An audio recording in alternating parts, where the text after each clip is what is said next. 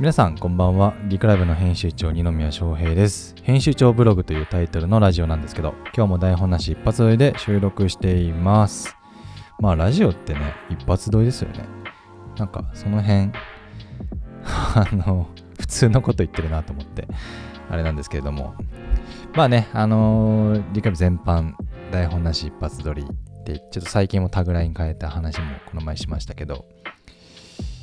今日のテーマは、これだ。使える武器は使う話。ちょっとよくわかんないですけどね。これも僕も、ね、ネタに1行だけポンってこれ書いてあって、何を話すんだって感じなんですけど、ちょっと思うことがあったのが、僕やっぱりウェブ制作を長らく、22歳ぐらいの時からかな、21歳、もう20歳ぐらいかな、インターンでね、ウェブ制作の会社に行った時からずっと2011年、12年ぐらいから関わっていて、まだスマートフォンサイトっていうのがなかった時代ですよ。パソコンサイトしかなくて、横960ピクセルで作るみたいな、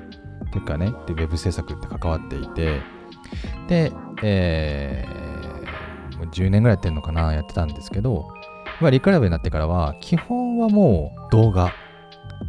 を作る、営業して、やるって、決まって、収録して動画にして使ってもらうみたいなことやってますけど、もうこの動画の仕事をメインにしてから今そろそろ3年経つっていう感じなんですけど、そこでね、最近ようやく武器ってあったんだっていう、ちょっとよくわかんないとは思うんですけど、武器を思い出したというか、使える武器は使うってね、今日タイトルですけど、そのウェブ制作っていう武器を持っていたのに使ってなかったし、使おうともしてなかったんですよ。っていうのもやっぱ動画のサービスだと思っていたんで、その動画を売ること、動画を作ることに集中していた、ウェブ制作を提案するなんていうことは、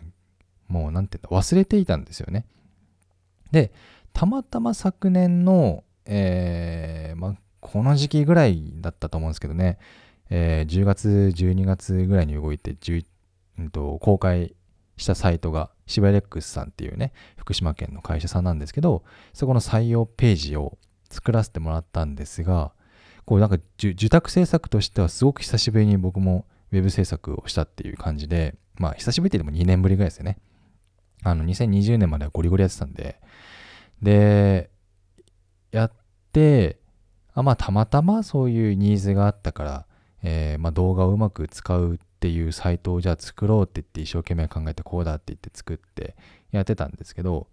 それをやっぱ公開したのが昨年末、確か2020年22年末だったんですけど、半年が今経って、やっぱそこの事例がすごくいいっていうふうにいろんなとこから評判がよくって、あれを作れないかと、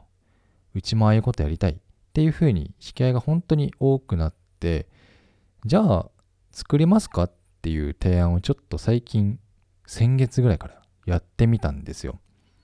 そしたらですね、やっぱり僕もそこをずっとやってきた中で、何がダメで何が良くてっていうのは結構見えていたっていうのもあって、提案すればするほどすごく納得感のいく、自分の中でも提案ができたし、お客さんからもいやぜひこういうことやりたいんだっていうので、思いが合致したっていうところがあって、だから武器庫に眠ってたみたいな話ですよね。そういうの自分はできたはずなのに、しまい込んで、例えばね、剣を、刀を持っているのに、拳銃が楽だから拳銃で戦っていたんだけど、実は刀ってめちゃくちゃ接近戦で使えるよねみたいな。わかんないですけど、ちょっと例えが最近うまくないんで、ちょっと今の聞き流してほしいんですけど、そういう技ではないな、やっぱ武器ですね。武器を、使うってことがすごく大事だよねっていう話です。だから多分いろんな人もあるんじゃないですかね。例えば転職を経験されている方で前職こういうことやっていました、こういうマネージャーやってました、こういうの営業スキルでこういうとこ磨いてましたみたいなあって、でも転職してやっぱ環境変わって仕事の内容変わってくると、なんかそれを生かさないでやっぱその環境のルールで仕事しちゃうというか、もちろん生かせる人もいると思うんですよ。その前職の経験を生かしてこういうことやっていくんだって。ただこう全くやっぱ違う業界、違うサービスをやると、なんか生かせてるようで生かしてなかったりとか、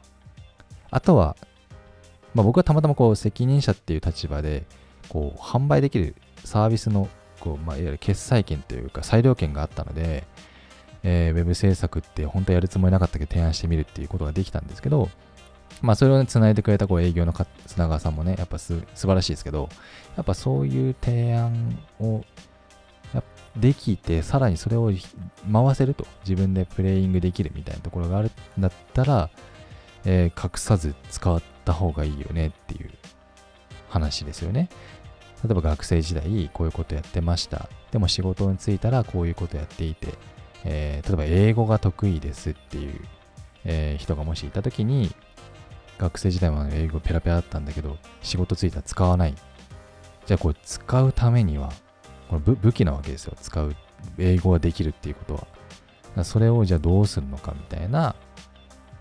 英語でね活躍できる職種っていうのも結構特殊で限られていると思うんですけど、どういうところで使うのかみたいな、なんかそれを考えるきっかけがあってもいいのかなっていう話ですよね。ってことで。今日はもうなんか内容薄いんですけど、あんまりね、詰め詰めでなんか難しい話してもしょうがないんで、ぜひぜひ皆さん、眠っている武器、過去こんなことやってきたっていうのを、表に出すきっかけ、作ってみてはいいんじゃないですかね。これ作んないと出てこないんでね、無理やり引っ張り出してくるみたいな。やっぱそんな機会、作って、くださいってことで、今日もお疲れ様でした。また明日。